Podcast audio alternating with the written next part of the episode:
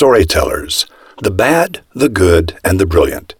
The Monday Morning Memo for November 21st, 2022. There are four basic steps in every good story. Bad storytellers can do steps one and two, but recoil at step three.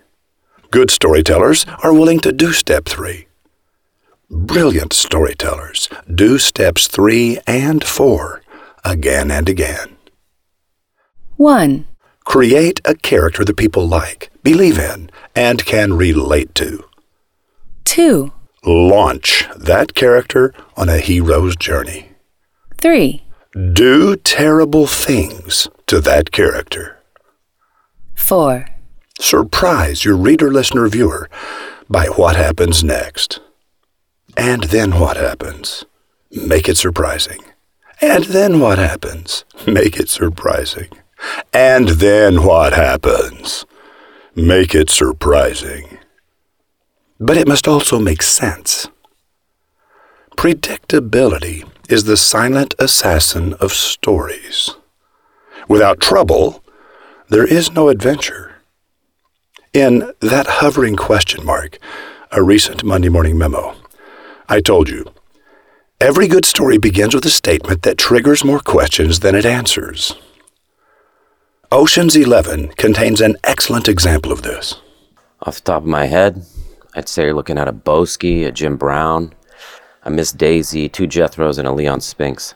Not to mention the biggest Ella Fitzgerald ever. Rusty, played by Brad Pitt, to Danny, played by George Clooney, explaining how they will run the con in Ocean's Eleven. And that is how they did it.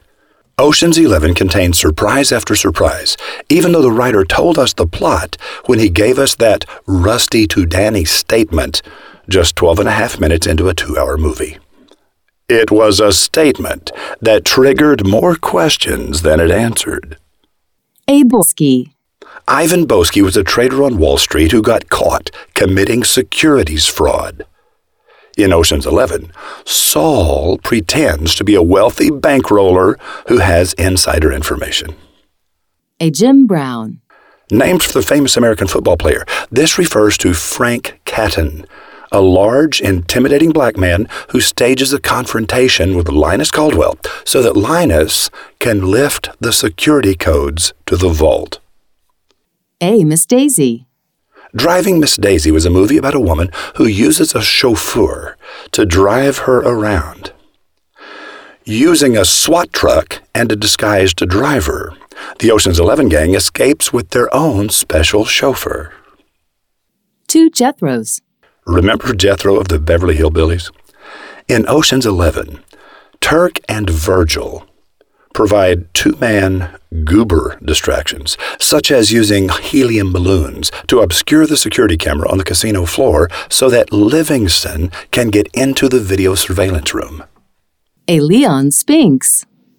When Leon Spinks beat Muhammad Ali in a Las Vegas prize fight, it was something that no one expected. In Ocean's Eleven, no one expects the power to go out in the middle of a prize fight in Las Vegas. A fabulous distraction. Ella Fitzgerald. In a famous 1973 TV ad, the voice of Ella Fitzgerald shatters a wine glass. Then the voiceover says, Is it live? Or is it Memorex? audio tape.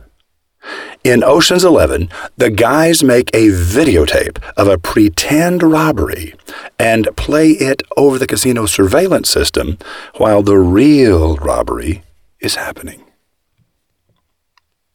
Most stories should be told as fiction, even when they are true. When confronted with facts, we are always on our guard.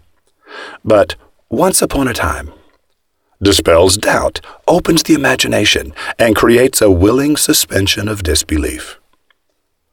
In 1999, I was on the phone with an 87 year old man I had been hunting for several weeks. His name was William Lederer. I needed his permission to publish a famous letter he had written to America's Chief of Naval Operations back in 1963. He gave me permission, then asked, Where are you calling from, young man? Austin, Texas.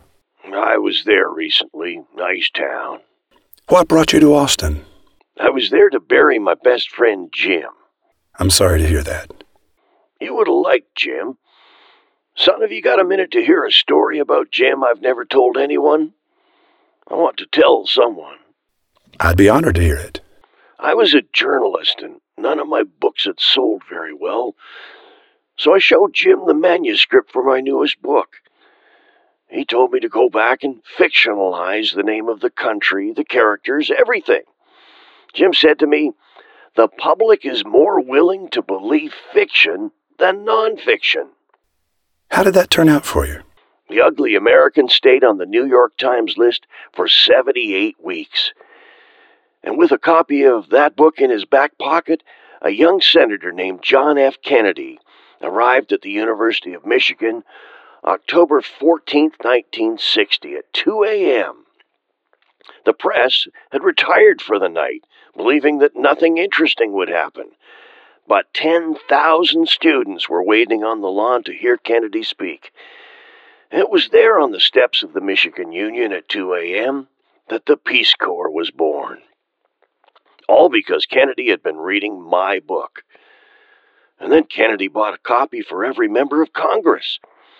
Historians speculate the ugly American did more to change American foreign policy than any document since the Declaration of Independence.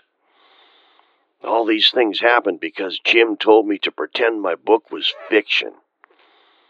Marlon Brando starred in the movie, but of course none of that compares to what Jim accomplished. What do you mean? Jim wrote 40 books that sold more than a hundred million copies and won the Pulitzer Prize. You know Jim. Everyone knows Jim. I'm sorry, sir, but I can't think of what Jim you might mean. My 87 year old friend thought for a moment. Then he said, That's because you probably knew him as James. James Michener. Here's one last little insight. Remember how a good story should begin with a statement that triggers more questions than it answers? An excellent visual image is a kind of statement that can trigger more questions than it answers. Use these images when you can. We're almost done. Now you need a Cinderella a Tom Robbins, a scuba diver, two roads that diverge in a yellow wood, a big pile of bridges, and the windshield wipers of a Volkswagen Jetta. Andy will explain all of this to you in the rabbit hole. Aru, Roy H. Williams. There are 40 days remaining in 2022. What can you accomplish in those 40 days? How will you advance toward your goals and shorten your to do list? Dr. Sarah Reif Hecking is an expert on getting past your procrastination and no longer feeling overwhelmed. This week, Dr. Reif Hecking shares with roving reporter Rotbart a tried and true system for getting things done when there are just too many things to do. Everything is golden, golden, golden at MondayMorningRadio.com.